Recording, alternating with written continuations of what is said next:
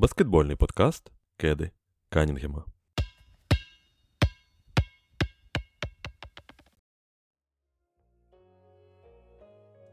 Ви не чекали, не, не сподівалися, а ми повернулися. Е, колись вони повертаються. І дійсно, нарешті це відбулося. Повертаємося до нашого непрямого етеру. Єгор Старков, Іван Зінченко знову у ваших навушниках та колонках, дивлячись, е, як ви зараз нас слухаєте. І ми принесли, підготували для вас е, цікаву порцію історій з NBA яка, ну, давайте будемо відверті, трошки піднакопичилася. Оця купа за той час, що нас не було. І, по-перше, я вітаю тебе, Іване, радий тебе чути. Всіх вітаю. Перший сюрприз, який ми вам сьогодні пропонуємо, це подкаст без матюків. А то минулого разу в коментарях мені вже прилетіло, тому сьогодні будемо дуже-дуже дуже культурні. А а ще для всіх тих, хто дослухає аж до самого кінця, я підготував один цікавий факт, який, з яким можна буде посперечатись в коментарях після нашого подкасту. Інтригує. Тобто. Ви зрозуміли, що дослуховувати потрібно до кінця. Ну і для початку, перш ніж розпочати, нагадуємо про те, що Головний спонсор цього подкасту, як і всього, взагалі, що відбувається зараз в Україні, це наші Збройні Сили, і підтримувати їх потрібно невпинно, неустанно, і днем, і вночі, і будь-коли, коли є така можливість, і навіть коли її немає. Е, ось так, не забуваємо, звісно ж, про наших захисників, завдяки яким ми зараз записуємось, завдяки яким ви колись та там будете слухати цей подкаст. І давайте тепер вже безпосередньо до справи. А у нас сьогодні буде така велика тема, е, така, я б сказав, наскрізна тема. Це приємні відкриття загалом сезону серед команд. І конкретно ми будемо розмовляти про декілька претендентів на це звання. І підемо з найменшого, найменшого здивування е, до найбільшого. Розпочнемо з команди, яка, в принципі, вже давно, начебто, і привчила всі, всіх, що у них є система, вони вміють перебудовуватися у найважчі періоди, коли тільки е, можна, і вони за останні сезони пережили вже стільки всього, стільки, здавалося б, карколомних якихось пригод, але все одно залишаються на плаву і продовжують прогресувати, прогресувати і прогресувати. Ну, ось зараз будемо розбиратися, наскільки прогресувати. Я маю на увазі, звісно, Мемфіс Грізліс, команда, яка. Якщо пам'ятаєте, ще минулий сезон розпочала з е, епідемії просто травм. І чудово виглядала при цьому. В цьому сезоні, ось буквально зараз, у нас вилітає спочатку у лютому, здається, да? чи навіть у січні Адамс. Так, Потім так, так. випадає Кларк, і в той же день з'являється ось ця новина про. Джаморента, який починає. А, і ще отримує тут в той момент якраз отримує 16-й технар е, Брукс. І і ще Морент додає цю, сюди. Брукс отримав 16 технарів е, напередодні минулого матчу. Тобто. Mm. Да? Ну, це може я щось. Ну, просто я пам'ятаю, що воно так навалилося, що щось там ще можливо було. Можливо, я щось наплутав. Ну, але в будь-якому разі. Тобто, все це в один проміжок. Чи й Джаморент, я думаю, історія вже настільки популярна, він вже повернутися встиг, ми тільки не повернулися до Етеру, то це це вже не новина для вас, напевно, що він тру гангста.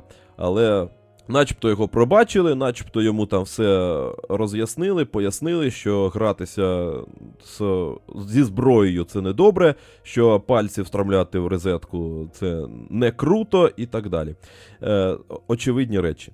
Але так чи інакше, Мемфіс навіть без Джаморента продовжив виступати добре. І і залишився на плаву. Я взагалі не розумію, чи знаєш ти, от може ти е, знаєш, Я просто навіть собі уявити не можу, ну так, згадати на, навскидку, іншу таку суперзірку, або ж гравця, якого позиціонують як суперзірку, яка б ну настільки не, ну, не те, що не впливала на результат, але ось настільки її було просто замінити. Тобто, ну, е, з усією повагою до системи Мемфіса. Ну, по-перше, хотів би розпочати з того, що ну, е, жарт, е, мабуть, всі вже чули, що Том Рад хотів застрелитись після того, як е, дізнався, що не повернеться Кларк у цьому сезоні. Тому і ствол показував. Але гаразд, дивись, ти знаєш, от ти так радушно про Мемфіс говорив, а я хочу сказати. Що Мемфіс нас всіх намахав, надурив, обманув. Ви обираєте будь-яке слово. Тому що усі ці проблеми, які в Мемфісі зараз, а в них, а в них є проблеми. Я серйозно кажу, в них є проблеми.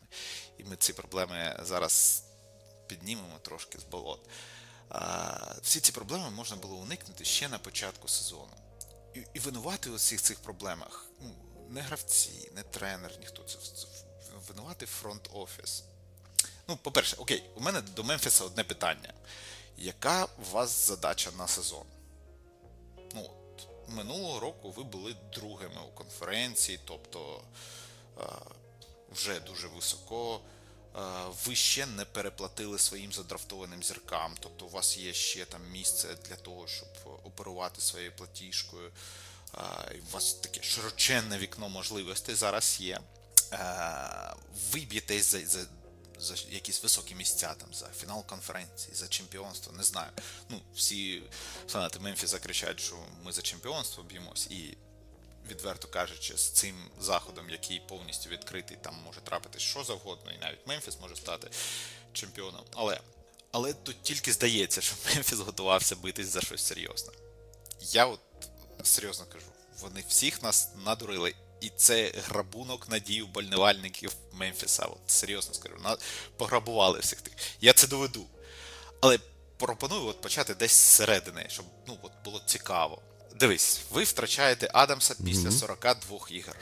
Тобто 42 ігри це якраз середина чемпіонату, ви втрачаєте Адамса. А, ну, Почнемо з того, що я вважаю Адамса другою найважливішою людиною в Мемфісі після Моранта, саме Моранта. І я це теж поясню. Не Джарен Ну тут ти не, не самотній, я, я згоден. От. Тому що, ну, по-перше, Адамс це offensive rebound машина. Він йшов на хвилиночку на історичний а, сезон в середньому підбираючи 7 разів в атаці. Люди такого не траплялося ніколи. От. А, зараз, якщо ви відкриєте а, offensive rebounds рейтинг найкращих, то там наступним буде Мітчел Робінсон з е, Нью-Йорка, про якого ми трохи пізніше поговоримо. А Адамса навіть нема в списку, але тільки тому, що він зіграв лише 42 матчі. А так, якщо ви подивитесь його статистику, і, і, і, і, в е, Робінсона буде, мабуть, навіть е, чи на два е, offensive rebound менше, ніж у Адамса, чи щось таке, ну, чи, чи близько двох. Тобто там прірва між Адамсом і всіма іншими. Що таке 7 offensive rebound? 7 підборів в нападі. Це 7 додаткових володінь. А Мемфіс йде, мабуть, третім, третім чи четвертим за а, кількістю а, field goal attempts, ну тобто спроб Третій, так. З- спроб е, е, з гри. І він там програє тільки Атланті і е, ще комусь. А, і, і, і, і, мабуть, Х'юстону з їх темпом. Коротше, Угу. не Да, ну Х'юстон там був по 100%. 100%. От. І він їм програє обом за темпом. Тобто він грає в більш е, повільному темпі, ніж ці дві команди. Там з Атлантою не дуже е, велика різниця, але там в Атланті теж вони заточені на offensive rebound, там капела ще. От. Ну тобто. Е, і от Адамс просто своєю присутністю давав їм сім додаткових володінь. Просто. Тобто ти кидаєш сім разів ще в додаток до тих, що ти промазав. В тебе є 7 разів можливість виправитись. Там з ним на паркеті було щось приблизно близько 40% процент офенсів, ну тобто підборів в нападі. Ну тобто, це це, це космос, люди. Це це дуже багато. Ну от прям ну занадто багато для однієї людини. А, Все, далі ми там занурюватись не будемо. Окей, ви перебудувались, ви втратили Адамса, ви перебудувались. Вилітає Кларк, який мав би замінити Адамса. Вилітає там Ахіл, ну що ти зробиш? Не витримав навантаження. На жаль, хлопчина на рік е, без баскетболу. Гаразд, давайте. А, і у той самий проміжуток часу, проміжок часу, ви втрачаєте Моранта. Як мінімум на 8 матчів. Ну, в ітогі там було 9, да? От Наступний матч він вже повертається. Ну так, так. От. Морант лідер франшизи. Він в вас вилітає. Що робить? Нема ще двох е, бігменів. Що робить? Давайте дивитись. Хто такий Морант? По-перше, 8 лайнапів з Морантом зіграли 40 плюс хвилин. 7 з 8 плюсові. Але також у 7 з 8 лайнапів грали Кларк чи Адамс, які зараз відсутні. Тобто найбільш популярні лайнапи в тебе пішли в сад. Викреслюємо їх зрівняння, просто забуваємо, що в нас залишається. В нас є 13 лайнапів, які зіграли більше 15 хвилин без Адамса і Кларка. І о Боже, там 10 з 13 плюсові. Ну тобто, там кого завгодно став в ту систему, всі будуть плюсові, здавалося. Причому там от є навіть лайнап такий: Морант, Брукс, Бейн, Джарен Джексон і Тільман, які зіграли вже аж 105 хвилин. І має плюс 23 за ці 105 хвилин. Ну, тобто там плюс 2,3 очка на 100 100 володінь. Ну, тобто, плюс 2,3 очка за матч, ну, перерахунку на матч. Ну, це, це дуже солідний лайнап. Це, це багато. Це так. багато. Якщо подивимось лайнапи е, лише з Морантом і і без цих двох товаришів, без Адамса і Кларка, там взагалі складається враження, що все добре, і і, і то все злі язики. І серед десяти найпопулярніших лайнапів там лише три мінусові, і то там не дуже сильно, вони там мінус один, мінус два. І здавалося, все в порядку, Ваня, що ти несеш? Ну, які намахали, хлопці йдуть за чемпіонством.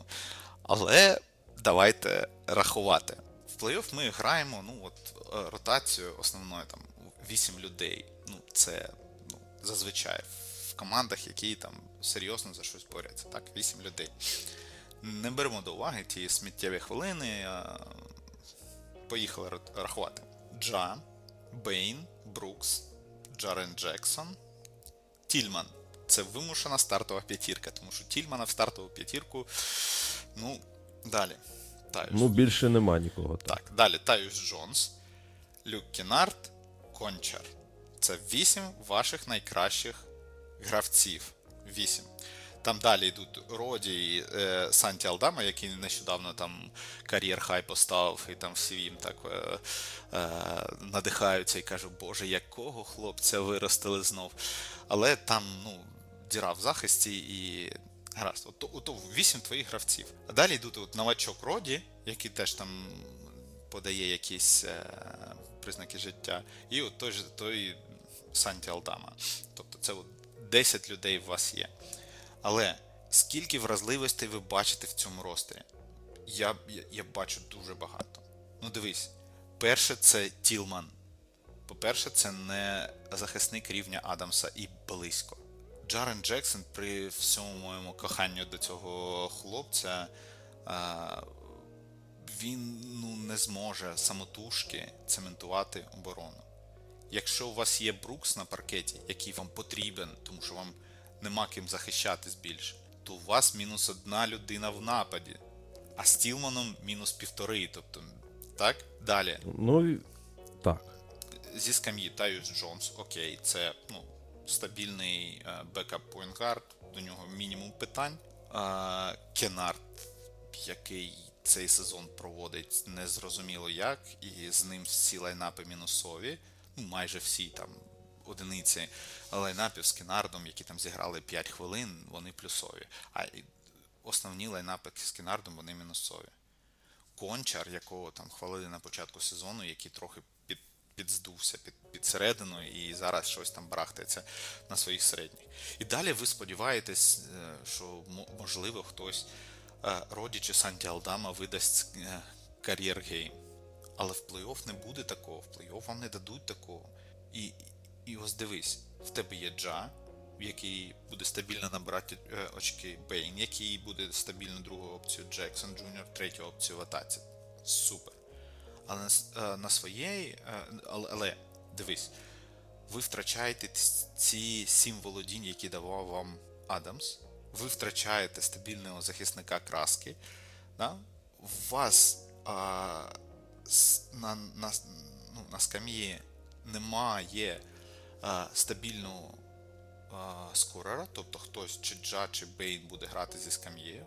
Коли Джа чи Бейн грає зі скам'єю і Брукс сідає, тому що Брукса не можна зі скам'єю випускати, бо він візьме на себе занадто багато Заруїний, да. він заруїнить все. От. То у вас діра в захисті, і все, що там стартери, може, там калядували на протязі гри, ви будете втрачати. І що робить далі? А тепер ось тут починається претензія. Я задам тобі питання. Назви мені, будь ласка, три команди, а в цьому сезоні було лише три команди, які випускали, е, в яких в ростері і в яких взагалі виходили на паркет 5 новачків. П'ять новачків. Так. Ну, я підозрюю, що напевно Оклахома. Ні. Ні. Е, ну, просто напрошуються якісь е, танкуючі команди, хоча я підозрюю, Ні, що ну, там все є вірно, якісь. все вірно, ти кажеш. Це Х'юстон. Що це, можливо, Г'юстон Х'юстон 100%, це Сан Антоніо. І це і Детройт. А, Мемфіс. А, Ну да, логічно. Тобто, Це третя команда. Ти, Щоб я ти підводив до того, що це Мемфіс, да. Так. Ви закінчили рік другими в конференції.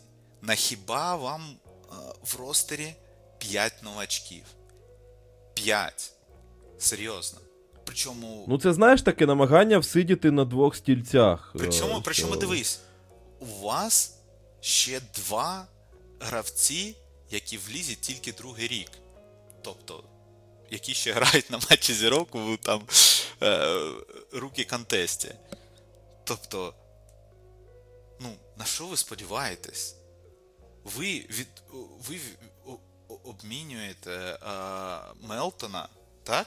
Ви обмінюєте Мелтона на новачка і мощі Дені Гріна, які вже ну, не грають. У вас був Мелтон, який стабільно грав 20 хвилин, давав вам е, хвилини зі скам'ї, підміняв вас, е, ваших е, стартерів, який був у вашому, так би мовити, стилі, да, в цьому Grit and Grind. Ви минулого року взяли Вільямса і Алдаму. Ви цього року виміняли Роді на Вокера Кеслера, який, ну, якийсь на пік, який став Вокером Кеслером. І, і вам цей Вокер Кеслеров як знадобився б зараз, да? Е, віддали Мелтона. Е, ви не, під, не перепідписали Слоумо. У вас в них, ну от серйозно, в них там, мабуть, 24 мільйонів платіжки до налога. Тобто вони там а, над кепкою, але 24 мільйони в них до нало, до податка на, на розкіш. І ви відпускаєте Слоумо, який за вас грав суперово, ви відпускаєте його в Міннесоту. е, За, ну, він там підписав 18 на 2 роки, тобто по 9 мільйонів на рік. Що ви взагалі хочете? Вони сподівали, Ну- вони сподівалися, що вистрілить Роді. Так, питань нема. Е, але ну, він, Роді відверто мінусовий. Ну, от, він так, може там щось е, відзахищатись, але він відверто мінусовий ігрок. Гравець, вибачте. Вони взяли його через те, що там в коледжі на третій рік, на третій рік підкреслюю, він влучав аж 43% е, з дистанції. Але це лише на третій рік. Дивіться, цьому хлопцю знадобилось 3 роки, щоб пристосуватись до дистанції коледжу, яка менша за дистанцію НБА. Перші два роки в нього було 19 і 27%. Тобто, що ви чекаєте від людини? Що, що, що він прийде і буде ну, по 43% навалювати в НБА одразу зі старту? Не буде так. Ну слухай, я тут можу трошки. Ну, Секундочку, я вже за- закінчу свою. І от давай. будуючи ростер таким чином, коли у вас сім гравців, це або е, новачки, або другорічки, чи другогодки, як правильно. Неважливо. Друго, я знаю, я другорічка кажу. Хоча це Нехай таке буде, питання. нехай буде другорічки. Не? У вас сім гравців з ростеру другорічки. Скажи мені, будь ласка, а скільки команд, хоча б щось серйозне, хоча б в фінал виходили, а, якщо вони сподіваються на те, що а, їх інші 10 гравців не зламаються, і ще й будуть, е, ти не будеш сподіватись на цих е, новачків, ну, на, на цих молодих гравців. А, в Мемфіса вже немає іншого виходу. Так, їм потрібно виставляти цих новачків, і потрібно, щоб вони видавали кар'єр хай, як той Санті Алдама, і тоді там всі кажуть, вау, Мемфіс знову брильянт знайшов. Та не знайшов. Ну от я вам кажу серйозно, вони знову відлітять максимум в другому раунді. От подивитись, моя ставка. Другий раунд фініталя комедія для Мемфіса. Ну, так. я, власне, з висновком я з твоїм згоден. Е, Я лише хотів е, трошки, ну, можливо, спробувати е, виступити в ролі такого собі адвоката. Е, Хоча б пояснити теоретично. Я просто намагаюся пояснити для себе, як я уявляю ситуацію, бачить керівництво. Власне, Мемфіс вже позиціонує себе як ну, продовжувачів Грітен Грінда, так, е, свій шлях, все туди, але при цьому, начебто, піддивляються в сторону сучасних трендів. Сучасні тренди задали дві команди, які грали в фіналі минулого року: Golden State та Бостон. Команди, які виховали майже всіх е, до, від пупка до тітьки, е, буквально все, все своє ядро. Вони також все своє ядро задрафтували, все своє ядро виховали. І начебто ж, е- ці всі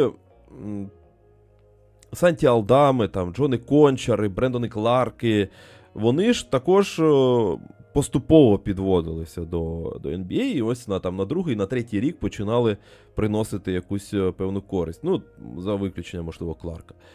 І саме через це я трошки менш такий скептичний до Роді, до навіть до Ларавії, е, оскільки підозрюю, що на них також розраховують, що вони будуть демонструвати свій рівень не сьогодні, а там Та на я- другий, на третій рік. Дивись, я не І- проти цих хлопців. Вони Ні, я хлопці. розумію. Я, в мене просто от ми почали з питання е, до Мемфіса. Що ви хочете від цього сезону? Питання таймінгів. Так, я ось ось за це я, хотів вивести, що це питання, це дійсно питання таймінга, тому що е, ви хочете вирощувати рольовиків по три роки, е, коли у вас вже е, там зірки основні вже на дорослих контрактах. Готове ядро у вас вже є. Ну вибачте, але е, Джарен Джексон, Дезмонд Бейн та Джа Моран це готове класне ядро. Е, зі Стівеном Адамсом е, це реально класна команда. Ну, з Адамсом тут якраз я теж 50 на 50, соу-соу, скоріше, е, саме в контексті плей-офф, що буде, коли почнеться плей-офф, і що буде, як от минулого сезону з Міннесотою, коли довелося його саджати далеко і, і подалі, щоб він не заважав. Е, ну, але на дистанції регулярки і взагалі, ось, до речі, ти сказав, я хотів про це сказати, що Власне, чому. Я думав, що, ти скажеш, чому, чому нас надурили. е, Що зараз Мемфіс видає непогану гру, так? Я хотів сказати але, про але, те, що але власне. в кінці сезону знову це буде злив. Ну, тобто команда не готова до плей-офф. От, от, от що, що, що нас надурили. Всі, е, кого я слухаю, всі, кого ну, там, американські ці підка, подкастери, так е, та, та й багато серед. Е, Серед інших е, яких журналістів, які може не дивляться ці матчі і може так не, не, дуже слідкують, але е, всі вони якимось чином записували всередині сезону Мемфіс в одні, одні з фаворитів на там е, перші місця і на фінал конференції, на, на фінал е, НБА і так далі. Тому що команда неслась, команда стартувала дуже класно і е, все в них було добре. Але команда, ну от заявлені цілі, мабуть, цієї команди, вони не співпадають з тим, що робить фронт-офіс, будуючи цю команду. Тобто е, за ширмою цих цих е, гучних заяв про те, що ми там будемо битись за найвищі місця. Мемфіс, тобто, я не знаю, менеджмент Мемфісу вирішив, що він буде робити те, що він робить найкраще. Драфтуватиме хлопців і вирощувати ролі, вирощуватиме роль, рольовиків, а можливо їм пощастить і е, до них впаде ще один Морант. Чи Джарен Джексон. Ну, або як мінімум вони дочекаються, як Бостон. Ну там довго, довго, довго вони щось будували. ну, так? Вибач, Бостон, Бостон е, будував з чого? Бостон е, один рік задрафтував е, Брауна, другий рік задрафтував Ну Тейтума. так, вони І все, і фактично вони не факти- вилазили при цьому, да. Так, і, і, і вони з Брауном і Тейтумом, вони там куди ж добігли до, до, до фіналу чи до фіналу конфи, де я там вже не пам'ятаю. Ну, до фіналу конференції, ну там же ж Так, епоха ну, Леброна См- була. Смарт, Смарт е, там був так, ну, але Смарт це який там, там кінець лотереї, там. Ні, чому? Смарт, здається, був якийсь там шостий чи, чи сьомий, якщо не помиляюсь. Я, Але, мабуть, 13-й. Ну, гаразд, не будемо. Ну, тобто. А, і, і Бостон не, не чекав нікого. Бостон, Бостон зрозумів, що вони вже є хлопці, і цих хлопців потрібно обкатувати. От, і цих хлопців повинно е, ну, потрібно кидати на найскладніші завдання. І цими катками вони там тишком-нишком виростили собі Брауна справжню зірку, Тейтума на півзірку. Ну, тобто, ну, це моє особисте. Ні, я, я розумію, е, про що ти. Ну, і це я умовно кажу. Якщо дивитися на, на світ очима людей, які ось, от, яких ти згадав, там подкастери, журналісти, вони скоріше шукають аналогії і е, викручують з цього красивий сюжет. Правильно? Красиво, красиво. Е, тут питань немає. Я, я скоріше до того, що. Зараз Мемфіс якраз е, грає добре, тому що немає Морента, і тому не критично, що немає Адамса. Тому що Адамс це невід'ємний елемент гри Морента, тому що Моренту потрібен е, великий гравець, який буде скрінити, який буде е, розчищати йому дорогу. І зараз немає Морента, Мемфіс грає в абсолютно іншому стилі, і зараз у них все нормально, нормально крутиться через це. Але повернеться Морент, йому знову буде потрібен ну, не, не Ксав'є Тілман. І Джарен Джексон також не, не, не людина, яка буде допомагати Моренту. І тому я насправді не бачу такої очевидної, очевидного виходу з цієї ситуації, оскільки Адамс потрібен, але Адамс це також фактор ризику в плей-офф. Тобто, в теорії можливо, Мемфісу дійсно почати вже демонструвати свої якраз кохонес і те, що вони у них є, і починати шукати е, якісь альтернативи. Мені здається, що ось цей сезон він планувався як е, проривний для Морента, як зірка, яка може стимулювати атаку самостійно, без там Адамса, без е, додаткового шкафа, який буде за ним бігати, і там Сісюріті бути, при ньому. Е, І тоді можна буде Адамса змінювати, щоб робити команду більш універсальною в плей-офф, щоб не було цих от випадінь е, важкого якогось центрового, щоб не довелося там підіймати всяких Совєт в плей-офф, е, всіх тих самих, бо Адамс unplayable. Але при цьому от його не сталося. Морент, схоже, що це все ж таки такий пік-н-рольний е, розігруючий. У нього там 60% його плеїв це фактично пік-н-роли через Адамса. І ось я не знаю, що з цим робити. Вони зно... І підозрюю, що ось я виходжу до того ж принципу, що вони вийдуть в плей-офф.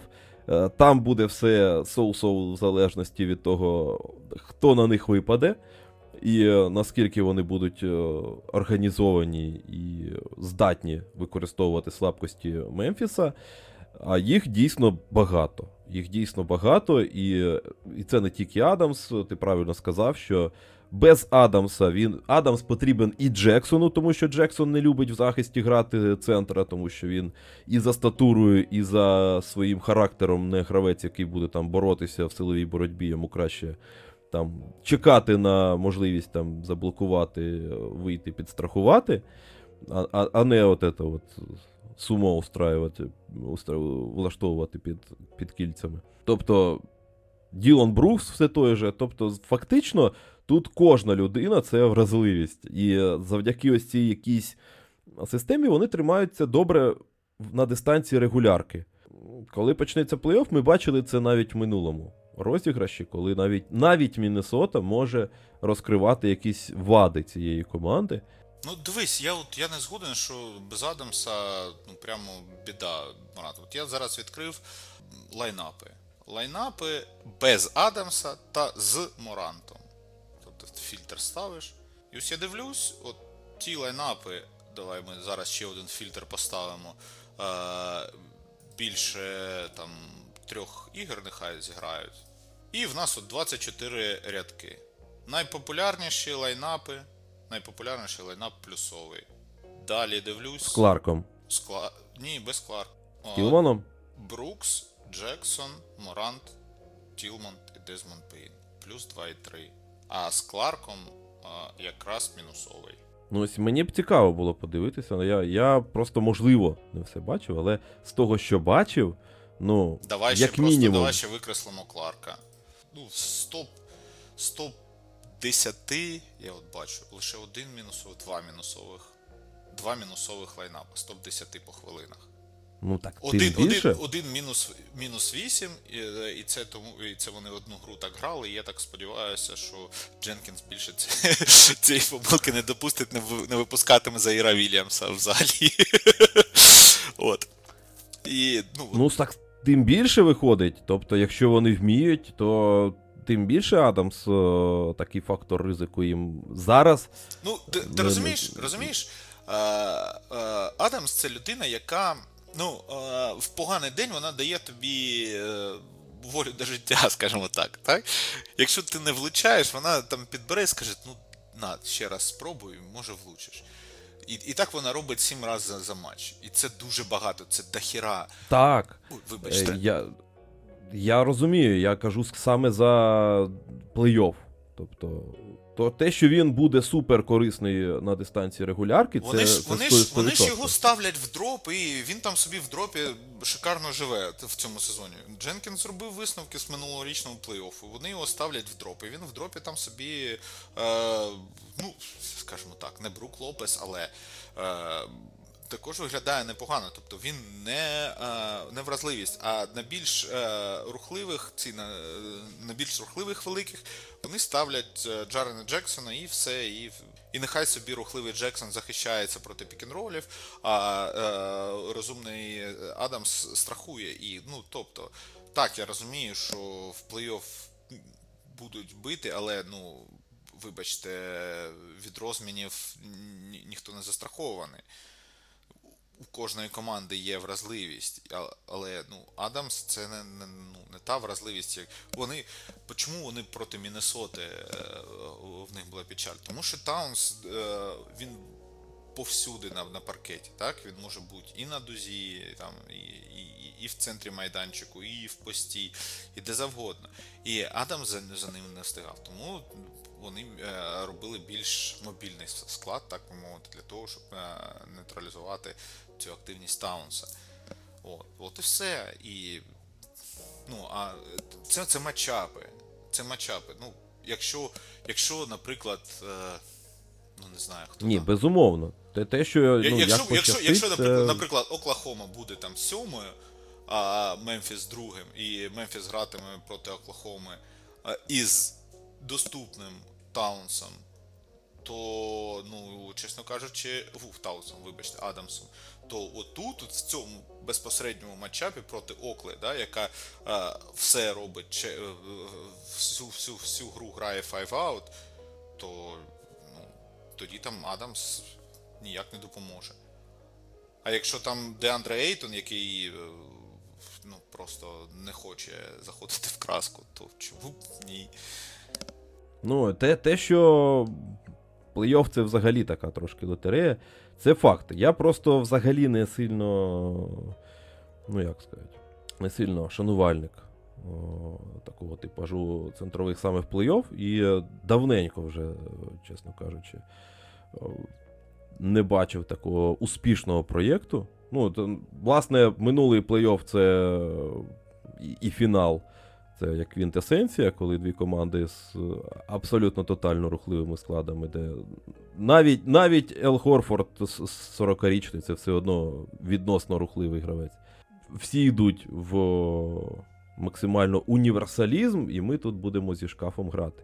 Ну, в будь-якому разі, я не, я не сперечаюся з тим, я не намагаюся там. Я дуже люблю самого Адамса за те, що він робить взагалі за спектр його дій.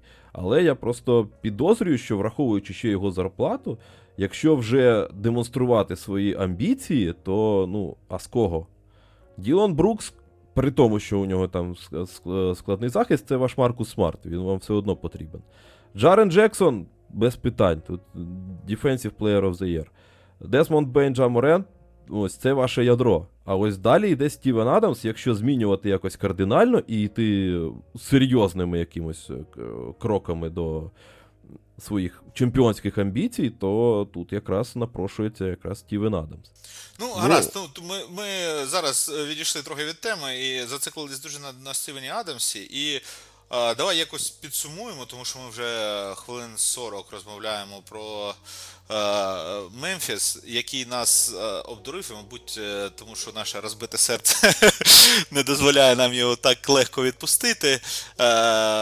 Я трохи підсумую і, і скажу, що якби е, фронт-офіс Мемфіса повів себе трошки сміливіше в міжсезоння і не чіплявся за те, що вони вміють добре, е, а саме драфтувати і вирощувати гравців, і почав використовувати те вікно можливостей, яке в них є, то ми зараз би говорили е, про Мемфіс як реальну силу, а не про як команду другого раунду. Тому Мемфіс особисто для мене е, здивував зі знаком мінус. Думаю, що з тобою скоріше погоджуся, аніж ні. Не можу сказати, що він прям здивував зі знаком мінус. Він, власне, просто не, Не реалізував свій потенціал.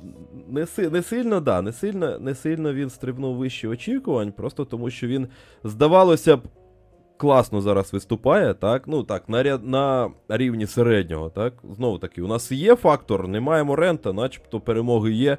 Е, Фактично він робить те, те ж саме, але просто ми до цього трюку вже звикли. Тобто ми вже не сміємося на цей жарт.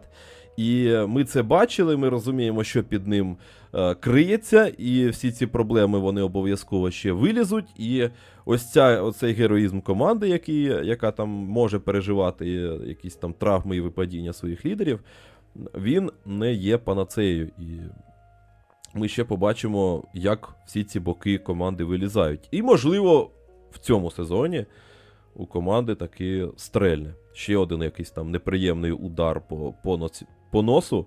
е, Він о, якось мотивує керівництво до того, аби щось робити. Ну, але так, окей.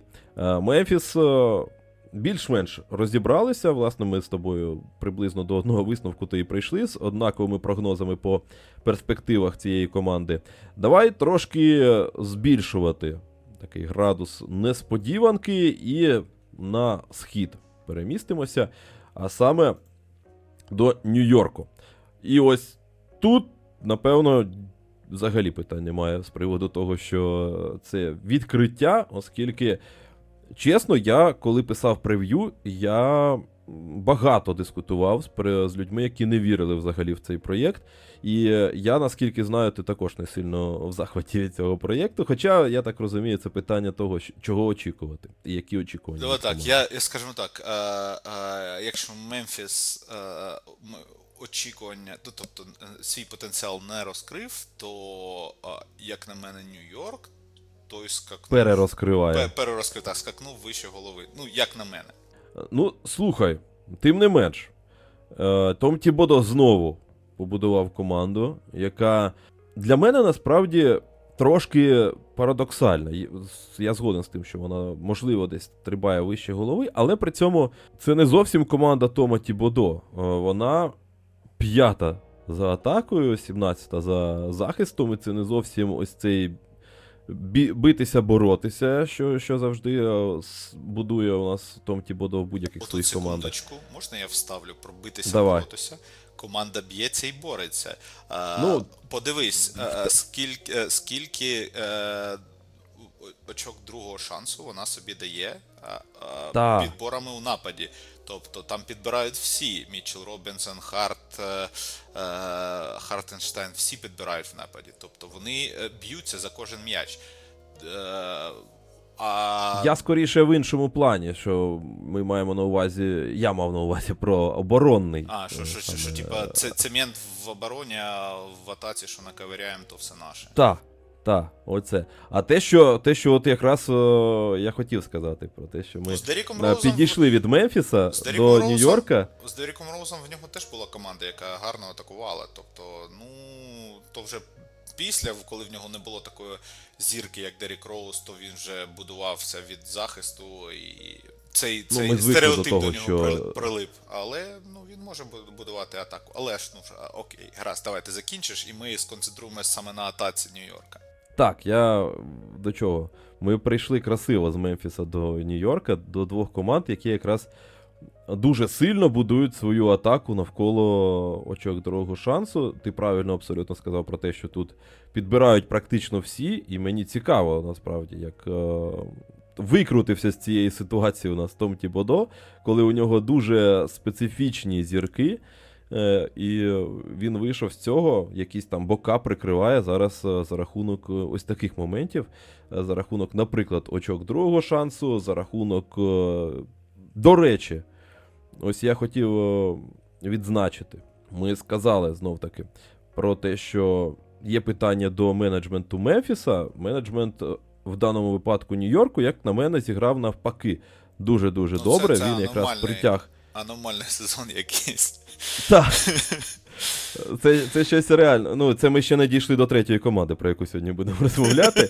А, а, але навіть, навіть Нью-Йорк, так, який при, притягає дійсно потрібних людей, типу, Хартен, типу Гартенштайна, який е, потрібен у другому юніті і фактично дублює Робінсона за його імпактом для другої п'ятірки, е, які притягнули Гарта, який зараз ну, просто плоть від плоті Тома Тібодо гравець.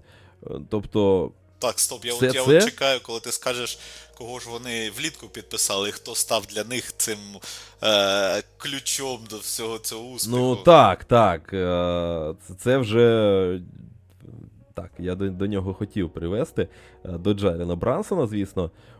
Ну, людина, ну, як на мене, одне з е, ну, 100% відкриттів сезону. Хоча я відстоював перед початком сезону його право, е, ну, точніше, його претендентство на цю номінацію. Але при цьому ну, я не очікував, що буде настільки добре. Я очікував, що він буде просто якісним першим номером, е, що він буде давати якісь там хороші е, там, 18 плюс 5 там, чи- чи 6, е, щось типу такого. Але знов таки Том Тібодо мене переграв. Він побудував атаку так, що Брансону зручно робити абсолютно його баскетбол, грати в абсолютно своєму стилі. Навіть Рендла вони засунули на дугу, е, частіше змусили його грати, щоб Брансон міг е, активніше йти всередину для того, щоб він міг. е, Ну, ось цей свій, фір... свій фірмовий баскетбол демонструвати. І це дає результат. Дійсно, і при цьому, при цьому Рендл чудово виглядає навіть в знов таки новій ролі, якійсь певною мірою. Ну, от, ти І знаєш, ця команда. Ти знаєш, е, в Нью-Йорку дуже в Нью-Йорку дуже е, складно виявити ось цю першу зірку. Хто, хто ж е, е, первіший, е, Рендел е, чи Брансон? Тому що от нещодавно Рендел ляпнув 57 очок, е, там на протязі сезону Брансон е, видавав там. е, Ще в них є кандидат в претенденти на кращого шостого Еммануель Квіклі, який теж там може видати матч життя. Тобто, е, ну, дуже складно виявити цю першу зірку. І кажуть в таких випадках, що зірка це команда, але ж ну. Подивись, вони ж не грають в командний баскетбол. Це максимально айзобаскет, і е, вони ефективні тому що ефективні Рендл і Брансон. Я десь е, читав е, інтерв'ю, е, і автор е, статті. Чи не інтерв'ю, вибачте, статтю, і там автор статті пише, що е, коли він розмовляв з гравцями про Брансона, то вони сказали: Ей, ви не розумієте, наскільки він е, сильний гравець, наскільки він хорош. І він це доводить, е, і, і, і, і ну, за тінню луки там було нічого не бачити, так? А зараз він просто, ну. Вийшов на той рівень, на якому він взагалі-то й був, але зараз йому дали всі ключі від команди, і зараз він робить, що хоче. Е, так, от що, що вони можуть зробити? Це вони можуть дати потримати м'яч всій команді. Там в Брансона дуже класна така. Е, ну, не знаю, звичка, не звичка. Але що він робить? Коли він бачить, що там оп, е, хтось застоявся в кутку. Ну тобто, коли ти граєш Айзо Баскет, всі там пам'ятаємо, так? Е, Айзо Баскет Хартена. В нього всі стояли і дивилися, що він там зробить, і е, чекали, допоки він скине комусь на дугу, щоб кинути цю відкриту трьоху. Тут айзобаскет трохи іншого рівня. Що робить Брансон? Він дає е, м'яч потримати всім гравцям в команді. Тобто він бачить, що там застоявся десь там квіклі в кутку. Він йому дасть м'яч, е, щоб він там зіграв якийсь е, там pick-and-roll, вийшов на дугу, е, назад повернув, е, е, спробував пройти, не, ну, не склалося, віддав м'яч, і Брансон там сам порішав. Бачить він, що там е, треба у відрив е, когось, е, хтось бігає і не отримає м'яч. Він йому запустить той м'яч. Заб'є, не заб'є, нехай робить. Але він дає можливість кожному е, відчувати себе причетним до гри команди, тобто до цієї комбінації, не комбінації, а ну, до розіграшу. О, класне, класне слово підібрав. До розіграшу. Але все одно Рендал грає сам на сам, Брансон грає сам на сам. Ну, тобто це максимально Айзо Баскет. Це, мабуть, найбільш Айзо команда з усієї е, НБА, з, обох конференцій. І саме через те ти не знаєш, від кого прилетить. Тобто всі там чіпають м'яч, всі там е, задіяні, але є дві зірки, з яких не зрозуміло, хто є одна, і є багато рольовиків, які щасливі з ними грати, тому що ці зірки діляться з ними м'ячем, діляться з ними е, якимись там е, хвилинами, так, і вони для них пашуть в нападі, і вони для них збирають ці підбори в нападі. Е, Джош Харт два підбори в нападі за гру. Це більше, ніж, наприклад, Ейтон. Ну, тут о, Джош Харт взагалі е, це унікальний гравець, насправді, з е, його, ну, як для рольовика, його функціоналом. Е, Ну, я колись писав, до речі. Тут. Цікавий, цікавий факт про Нью-Йорк. Взагалі зараз в, в командах з Нью-Йорку грає три гравці з, чемпіонс, е, з чемпіонської Віланови. Це Брансон, Харт і Бріджес. Причому вони з е, Арчидякону розминулися трошки. Трошечки, Е, так, так, так, так. Взагалі було б красиво дуже.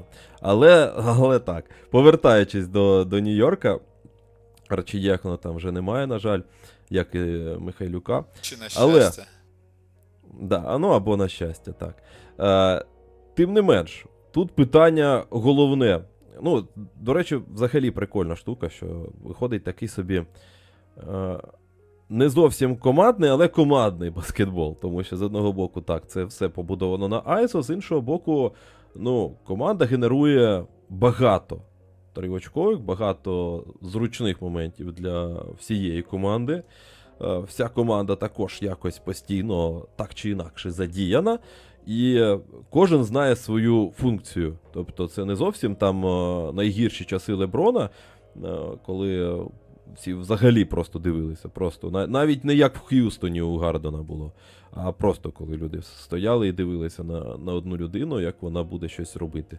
А тут все ж таки е, кожен знає свою роль, кожен її виконує, і кожен відчуває, що він дотичний якось до ситуації на полі. Вони отримують або ж там китки, або ж е, якісь володіння там в швидких відривах, або ж навіть якісь індивідуальні моменти, там як той же Квіклі. Все працює. Інше, інше питання, що ось такий баскетбол, який генерується від двох гравців, він ставить дуже високу планку саме в плей-офф до цих гравців, тому що, відповідно, настільки сильна команда, наскільки е, якісні саме ці гравці. Тут вже не, не вийде сховатися за системою, за якимись там е, ще якимись абстрактними поняттями. Тут, якщо ви граєте в Айзо, то відповідно всі погляди в плей-офф почнуться на Брансона, на Рендла і на те, що вони можуть, а що вони не можуть. І відповідно за ними або потоне, або попливе команда. І ось тут питання є, оскільки ось цей баскетбол побудований на очках другого шансу, е, на тому, що багато всього не зовсім ефективного виправляється е, Робінсоном, виправляється Гартенштайном, виправляється там Гартом. Е, Навколо середніх китків Брансона, навколо Рендла, який інколи схильний плавати досі, незважаючи на те, що у нього проривний, знову черговий, який у нього там вже в кар'єрі по, по рахунку проривний сезон після, після провалів. Ні, ну в нього в нього е, по той по синусоїді сезон. Так, у нього так якось. Він, він через рік може просто претендувати на самого прогресуючого, просто від, відкочуючись кудись е, в дупу і, і знову прогресуючи до якогось рівня. Ось тут питання, як, як ти бачиш, я так розумію, що ти не особливо віриш у Нью-Йорк. е, Далі там не Ти знаю. знаєш, е, Нью-Йорк це буде дуже-дуже незручний е, суперник, скоріш для все для Клівленда, так? Тому що, ну, за усіма розкладами, то Клівленд буде грати з Нью-Йорком. І це буде дуже-дуже незручний е, суперник, тому що вони весь сезон грають от в такий, е, ну, так мовити, примітивний плей-оффний чи коло плей-оффний баскетбол, е, намагаючись через Айзо щось там наковирять. От. А в плей-офф ну, дуже багато вирішує те, хто твій найкращий гравець і що він може зробити. Так? Завжди близькі матчі, завжди якась така потна кінцівка, де хлопці б'ються ну, до кінця, тому що ну, розуміють, що ко- ко- кожен, кожне е, програне володіння це можливо програний матч. І ось тут е, так, печаль в захисті, так, е, ну, печаль така умовна, так? Нижче середнього захисту, скажімо так, е, проти дуже міцного захисту у Клівленда. І от тут хто кого переб'є, так? Чи, чи то Клівленд е, своїм захистом переломить е, цей айзобаскет від е, Нью-Йорка, чи то Нью-Йорк. Ну, я більше вірю в Клівленд зараз, тому що ну, просто команда сама по собі більш вкомплектована, чи не знаю, ну, більш, більш повна команда, так? Але все одно Клівленд не буде легко. Тобто, можливо, все. І, ну, чесно кажучи, Нью-Йорк буде ну, не переливки. На кого б він не, не потрапив, Нью-Йорк це дуже неприємний суперник по першому раунду. Ну, ось, до речі, ще один цікавий момент, що ось така гра Нью-Йорка авантюрна з е, багатьма, з великим акцентом, так, на очки другого шансу. Ну, в плей-офф також е, дуже спірний такий момент, оскільки ну, ми пам'ятаємо, як е, в чемпіонський сезон Буденхольцер відмовлявся взагалі від підборів в атаці для того, аби захища... встигати захищатися, тому що ну, Ну, йому Тут як повезе. Йому, дивись, е, йому важливіше було стати е, в позиційний захист. Е, Тому Так. що в нього Брок Лопес, ну, м'яко кажучи, повільний хлопчик, е, і біжить назад він повільно. І для Буденхольцера важливіше було, щоб Брук Лопес добіж, добіг до свого дропа і там вже спокійно, спокійнесенько собі пасся на своїх 4 квадратних метрах. От. Е, а тут, дивись, е, хлопці можуть е, компенсувати, ну, відібрати ці можливості швидких е, атак, швидких відривів за рахунок того, що вони борються за, за підбирання. за підбирання в нападі. І одразу, після того, як це підбирання відбулося, ставати в обороні вже на а, своїй половині. Це, це можливо.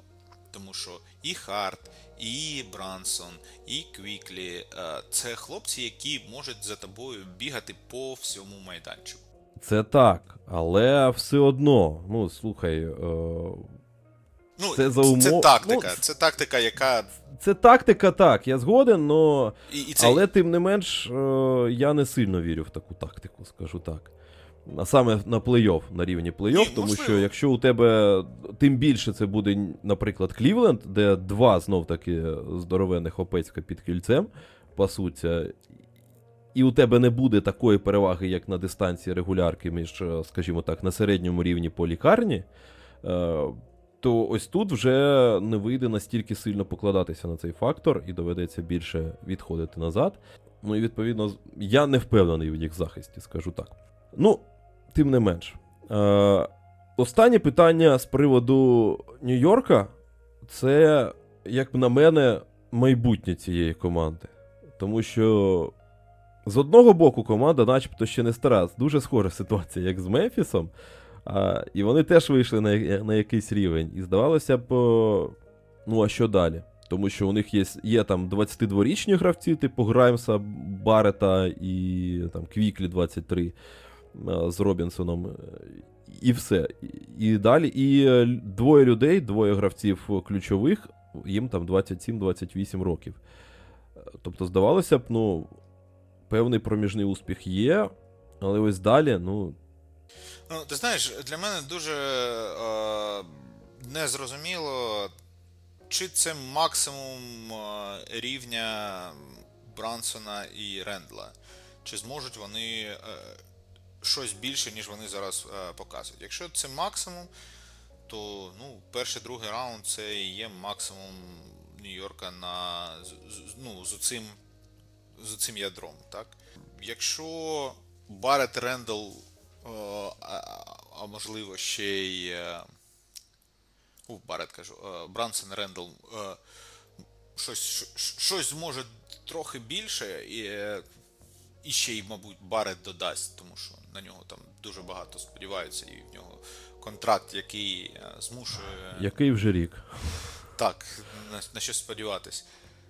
Тоді, можливо, щось зміниться. Але, ну, чесно кажучи, як на мене, це команда ну, першого, другого раунду, можливо, в гарний рік фінал конфи. Але я не бачу. Ну, розумієш, от, е, для того, щоб вигравати чемпіонство, в тебе повинен бути е, якийсь гравець супер, е, супер рівня, як там Яніс, як Карі, як Леброн, е, як Кавай. Ну, тобто, машина, яка візьме на себе і вирішить в будь-який момент. В Нью-Йорку такої людини, на жаль, немає. Ну, тобто, при всій повазі до хлопців, яких ми е, згадали вище, ну вони не рівень жодного з, з чо- з топ-4, там, з топ-5 гравців в лізі. Ну, з, е, я так розумію, вся надія на проривний якийсь е, сезон Барета в, майбутньому, я маю на увазі. Ну Це так, що, там що, що, він топ-3. проки- що він прокинеться і стане Полом Джорджем, ну, хоча б. Ну, рано чи пізно. Ну, або як, він- як мінімум його можна буде потім е, якісно обміняти, тому що насправді у них і з платіжкою все добре. Тому що і Брансон, і Рендл грають на досить таких, ну, як для їх нинішнього рівня, досить е, нормальних, адекватних контрактах, не максимальних, скажімо так. Тобто, теоретично можна там щось викручувати з е, баретами, з е, там, граймсами і так далі, при, принести сюди якусь.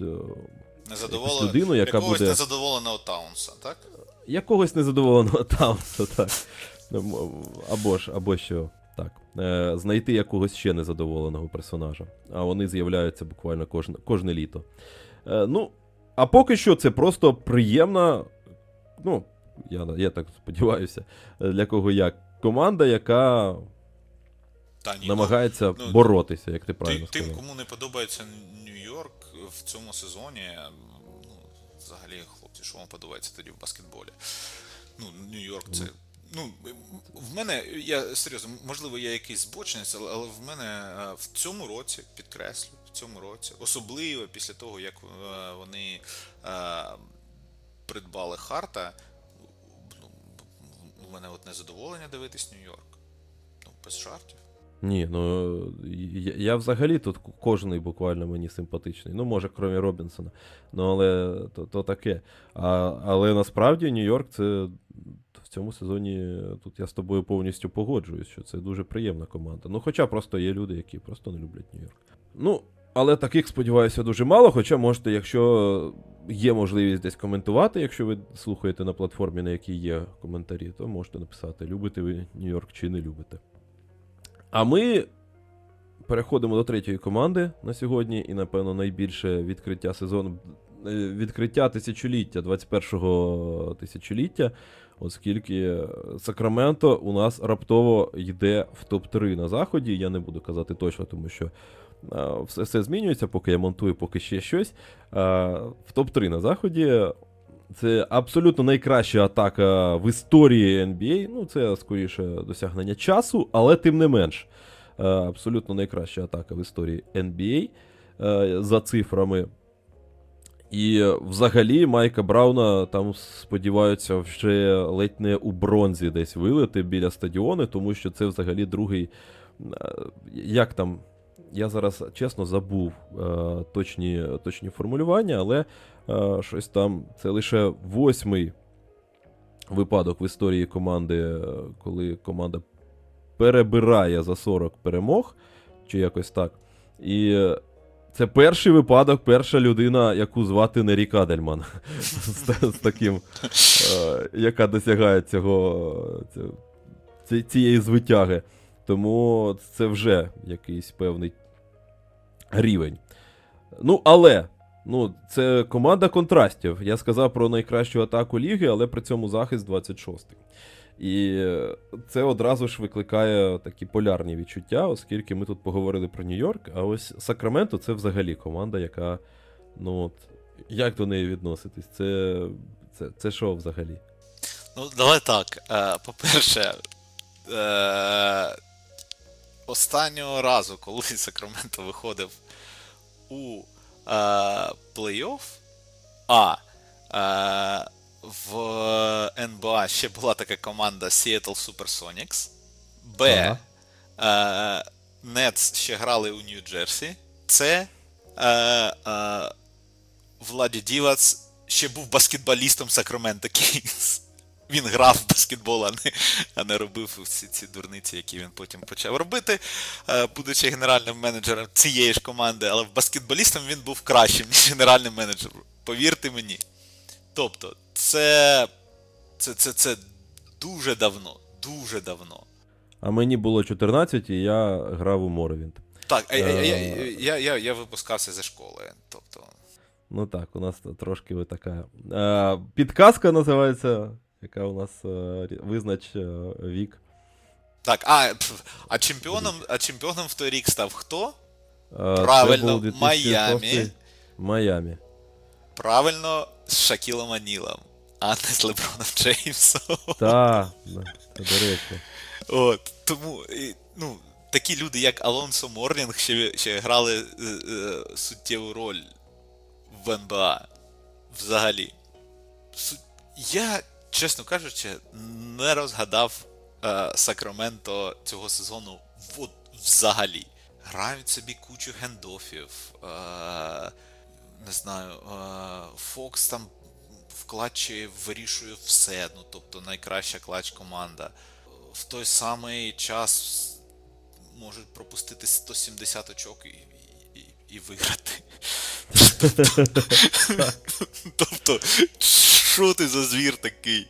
От і, і, і мені подобаються е, там вболівальники Лейкерс, які кажуть, о, ми зараз вийдемо з сьомого місця, і там буде Сакраменто, ми їх так швиденько пройдемо далі, там вже півфінал конфи, і Ліброн поверт. Ну, коротше, хлопці. А, Сакраменто, як на мене, такий самий е, феномен, е, як минулорічний Golden State. Вони теж несуться в якомусь космічному темпі, вони грають швидкий баскетбол.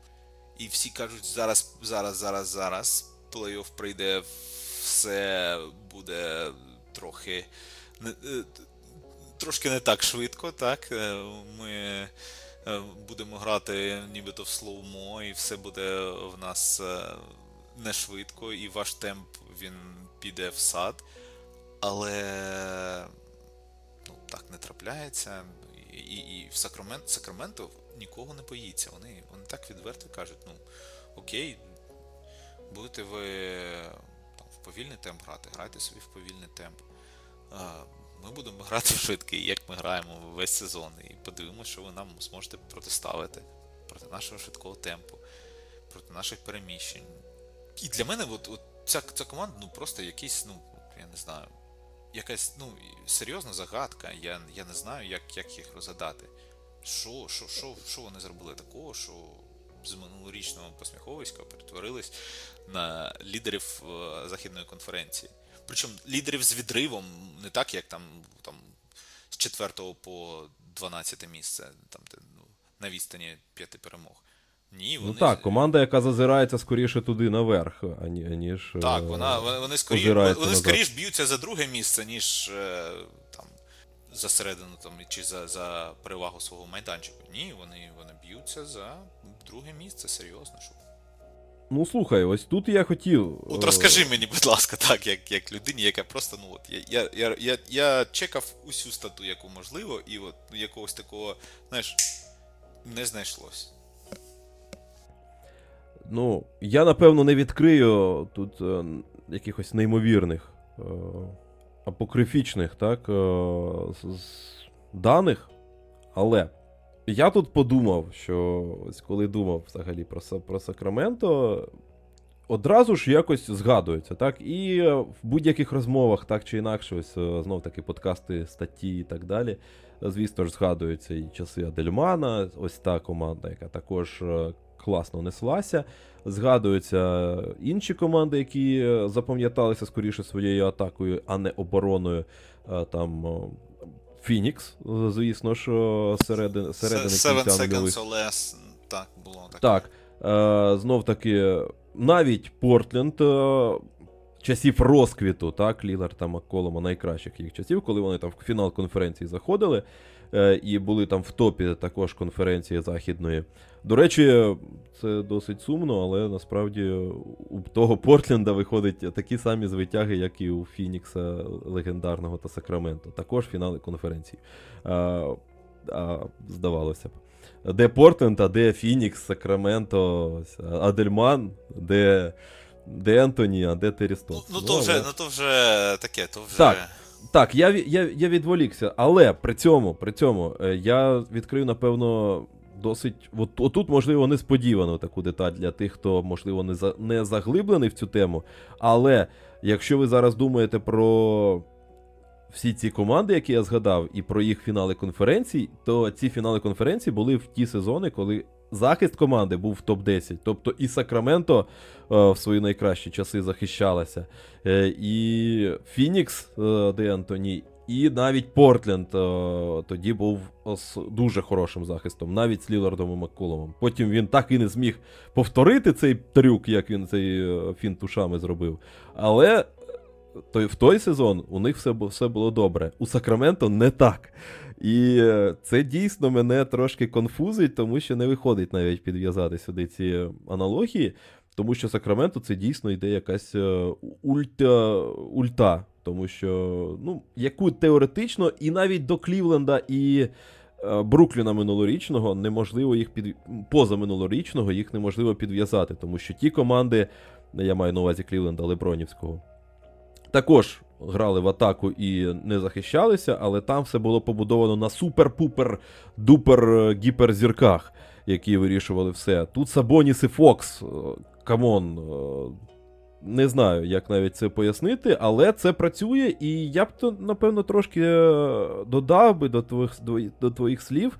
Я б сказав, що вони не навіть парадоксальне, парадоксальність навіть не в тому, що вони супер несуться. Е, насправді у них темп, то там навіть якийсь десятий е, у лізі, є швидші команди. А просто те, як вони будують свою атаку, вони дійсно багато переміщаються. Той же Хуертер, або Хьортер, як я його називаю, тому що ну, Хьортер якось так собі звучить. Це просто відкриття сезону. Людина, людина руху якраз е, розкривається завдяки тому, що її чудово знаходять за рахунок комбінацій, скільки він ставить е, всяких е, сліп-скрінів і всього іншого, і скільки всяких іспанських пікенролів приймає участь. Тобто. Ця атака дійсно класна, і вона дійсно організована. Не, не, не за рахунок того, що люди там просто забігів, забігають, затопчують всіх своїх суперників. Вони дійсно грають, вони дійсно переграють своїх опонентів за рахунок розумної гри. Але при цьому захист у них дійсно не працює, і він не не почне працювати, тому що тут є обмеження очевидні. Е, Ніколи Домантас Сабоніс не стане справжнім там рімпротектором, не стане сильним захисником. Фізично, е, ну як, фізіологічно він не стане. Я маю на увазі. Фізично то він сильний хлопчина. А, і, і так далі. А, тому, що буде саме в плей-офф, ось це дійсно для мене якийсь релікт. І тут я з тобою знов таки погоджуся, тому що е, ось я навіть не зміг знайти аналогії для цих команд, е, які б е, дійсно були сильними з історичної точки зору. Це дійсно якийсь унікальний експеримент, який поки що просто шалено несеться. І дубль 2. Мені цікаво подивитися, що в плей-офф буде з Фоксом. І ось з цією його аномальною продуктивністю в клатчі, тому що теоретично, якщо все так і буде, то ось такий скіл гравця, який вирішує в клатчі. Ми ось з тобою казали про Нью-Йорк, про їх плей-офф. Ти згадував про те, що це плей-офф там завжди близькі матчі, е, там завжди якась е, боротьба.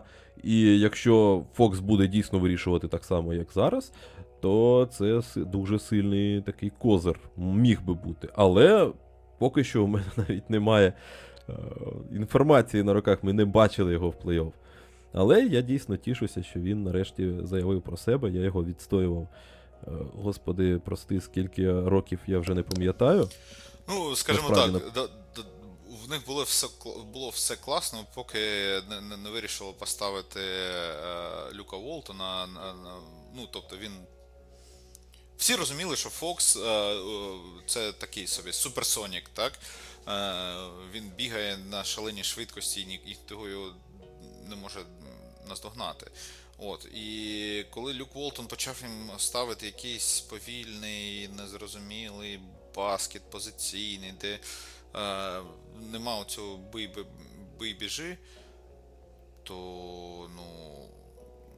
Все, Фокс собі зачах і там почав розквітати Халібертон, і потім ці незрозумілі перестановки, перебудови, перелаштовують. Тобто, ну, для Фокса не було нормальної середи. Зараз в нього все, все є. Так, е, великий, який може скрінити і провалюватись, е, відкритий майданчик з шутерами. Е, той же Монк це ну, людина, яка претендує на е, найкращий шостий. Так, ну будемо серйозні. Там зараз три відверті кандидати. Це Малкольм Брогдон, К- Квіклі е, з Нью-Йорка та Малік Монк. Будь ласка, потрібні вам шутери, ставте Монка е, з е, Хертером одразу в склад, ось там, будь ласка, у вас відкритий майданчик.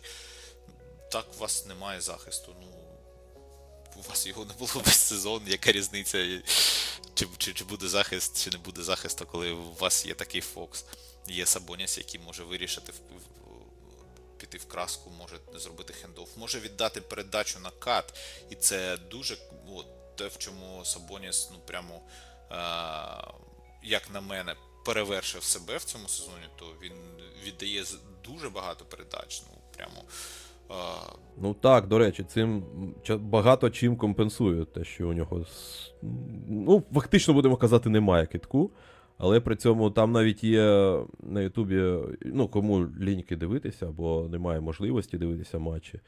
Є багато е, розборів того, як е, Домантас Сабоніс, не маючи е, китку, і здавалося б, це повинна бути людина, яка, від якої відходять і там, знаєш, е, здвоюються, строюються на якихось інших гравцях, залишаючи його на периметрі.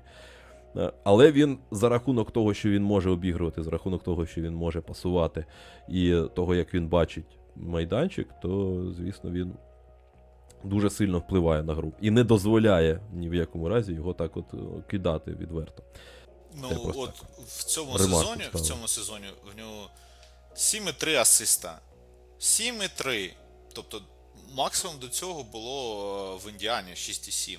Майк Браун, мабуть, подивився той сезон Індіани і сказав, ага. Ти, значить, на Случина можеш віддавати передачі. Будь ласочка, віддавай. В нього 12,5 підборів. Ну, тут, так би мовити, до нього питань ніколи не було. Тобто 12 підборів він з 19-го року бере. От. Е, кожного сезону. Але от асистів, так, він віддавав 5-6 асистів, що вже багато для великого хлопця. А тут, ну, 7 асистів це, ну, я не знаю, треба, треба навіть подивитись, е, де він там знаходиться е, серед лідерів по асистах. Тому що, ну, мені здається, це повинно бути. О, він п'ятий.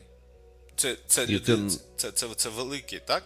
Але в нас, окей, е, в нас в цьому сезоні два бігмени в лідерах по асистах, так? Там ще в нього Йокіч, е, але Йокіч е, випереджає його, так? Як, якщо брати за гру, то це він 10-й, так? А якщо Total Assist ми беремо, то Сабоніс п'ятий. Тобто, ну, людина бачить паркет. Йому легше віддавати передачі згори, аніж е, тому ж Фоксу, аніж будь-якому гарду, тому що він підняв руки і е, кут передачі він ну, повністю інший. Ну, тобто, набагато легше віддавати згори вниз. От, і бачить він майданчик по-іншому, і бачить він переміщення. Якщо на, на, на маленького гравця вийшов великий, то йому перекривається зі. Ну, тобто, коротше, це баскетбольна вже така, такі баскетбольні дєбрі, в які ти. е, Ми, ми не поліземо зараз. А, Так. а, але той факт, що Сабоніс цього сезону відда, віддає ну, купу передач, купу просто передач. Ну і з цим потрібно буде З цим дійсно потрібно щось буде робити щось суперникам. Робити, так. Е, окей, е, ви можете його там переграти в кра... е, ну, в кра... в фарбі, так? Ви можете переграти його там в 3-секундній зоні. Він там може не захищатись, але вибачте, е, Сакраменто то не про захист. Ну, от, взагалі не про захист. Е, Сакраменто то про якийсь шалений темп, якісь шалені, шалені очки і так далі. Ну, тобто, я не знаю, для кому буде в кайф бігати за Сакраменто цілий, е, ну, як мінімум 4 гри. Так, якщо там хтось думає, що Сакраменто це е, легкий горішок, і так, вони недосвідчені, так, в них там в плей-офф досвіду е, Харрісон Барс, Харрісон Барнс і все. Е, але ну, це не буде легка команда. Вони вас не бояться, вони нікого не бояться. І якщо ти знаєш, от навіть я, я, я більше, як це не а, дурно звучить, але я більше вірю в Сакраменто в плей-офф, ніж в Денвер. От серйозно, без жартів. Я більше вірю в те, що Сакраменто пройде далі в плей-офф, ніж Денвер. Мабуть, це Ну якесь crazy припущення, але це так. Чесно кажучи, я не здивуюся навіть. Ну, це просто скоріше через те, що я теж не, не сильно фанат. Денвера, ну, це окрема тема, так. Е, можна буде, до речі, поговорити про неї наступного разу. Але я б, до речі, ще додав. Ми про, поговорили про Майка Брауна і не сказали про ще одну людину, яка, напевно, е, мусить бути десь увіковічена після цього сезону. Це, звісно ж. е, Вівік? Вівік, так. Там, там зрозуміло, що людина повернула славу Сакрамента. Ну, але близько. Я маю на увазі Монте Макнейра, який фактично привів сюди всіх цих людей. Е, він з'їв просто торбу лайна в минулому сезоні після обміну Халібертона е, на Сабоніса. Він е, влітку привів сюди е, Хьортера, він, він задрафтував Мюррея. Він е, ну, не без допомоги Фокса привів сюди, е, підписав Монка, тому що вони там товариші з е, коледжу.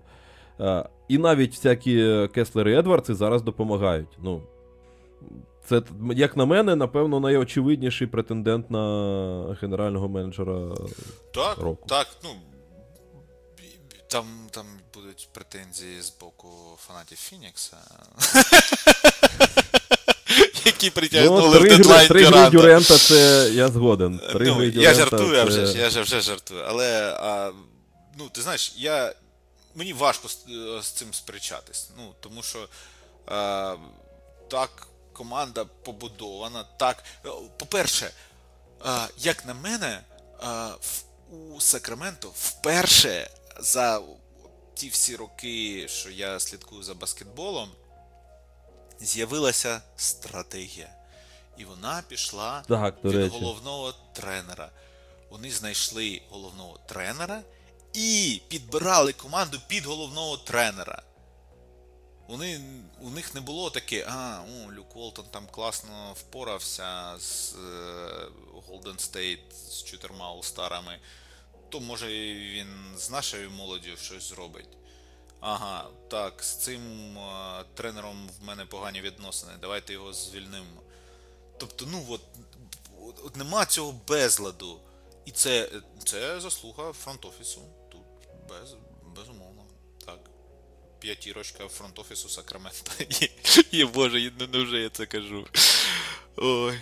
Ось на, наскільки ми вийшли е, до якихось. Ще здавалося рік тому наркоманських е, так, е, Так. висновків і тез до ну, фактично фіналу цієї розмови. Ну, в будь-якому разі, Сакраменто це команда, за якою потрібно дивитися. Ну, просто якщо у вас є можливість там вільний вечір, вільна, вільна година, так, дві, для того, аби подивитися. Е, І, е, звісно ж, в плей-офф точно пропускати не потрібно, тому що ось це дійсно взагалі навіть не прогнозована якась е, фігня. Тому що такого взагалі не було ще. І тут лише дивитися, і навіть прогнози якісь будувати складно.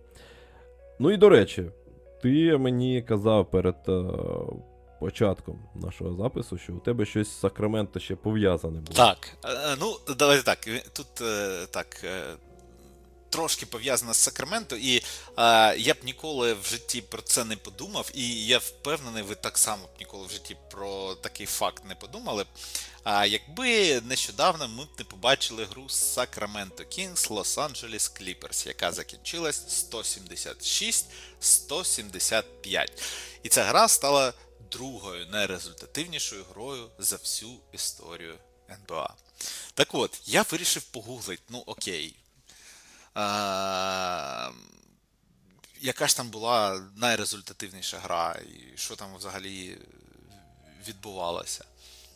І натрапив на дуже цікаву таблицю, де е, приведені а, ну, там, трошки більше 20. А, ні, 20, ровно 20. Ігор, е, найрезультативніших ігор за всю історію НБА. Так от, у мене до тебе питання. І мені дуже цікаво, от, люди, е, просто подумайте і дайте собі самі відповідь у голові на це питання. А потім послухайте те, що я вам скажу, і ви будете дуже здивовані. Так от, серед е, 20, давай, 21 найрезультативнішої гри за всю історію НБА. А скільки, на твою думку, відбулося а, після, ну, давай скажемо, 2000 року, так? Ми там зараз кажемо, от раніше там захист був, от раніше там билися, не було таких рахунків 170 на 175.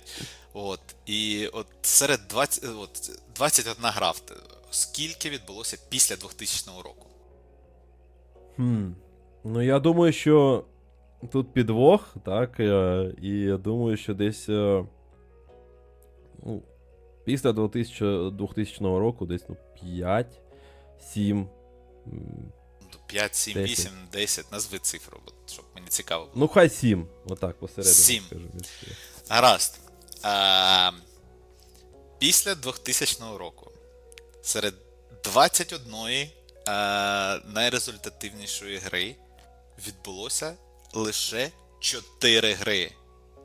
Хо-хо. 4! Я був близько. Ти Але був близько, да, але ти, ну, ти просто чуєш вже підвох, як було з Мемфісом, так, сьогодні.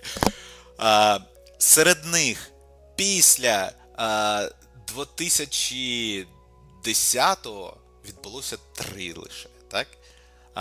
Washington Wizards Houston Rockets 158-159 без овертаймів у 2019 році зіграли. Атланта Hawks Chicago Bulls з чотирма овертаймами 161-168 у 2019 і вже згадана гра Sacramento Los Angeles Clippers у 2023 році. От. А найрезультативніша гра відбулася, друже, між твоєю улюбленою командою Detroit Pistons та нинішніми лідерами західної конференції Denver. Nuggets. Ну, це, це я пам'ятаю. 184 на 186 з трьома овертаймами. До речі, серед 21 найрезультативнішої гри є одна гра плей-офф, яка відбулася між Phoenix Suns та Portland Trail Blazers у 92-му році. І Портленд тоді переміг з е, рахунком 151 на 153. Тобто, всім. Я, я чесно, друзі, я, я залишу, і не знаю, чи можливо якось залишити посилання на, на цю статтю. І, ну, невелика, вона англійською, але. Ну, як мінімум, в, те, в Телеграмі я Так, можу і там, там, там її. вся таблиця є. Ви будете дуже здивовані, що в 80-х, там 90-х набирали, ну. Серйозні цифри.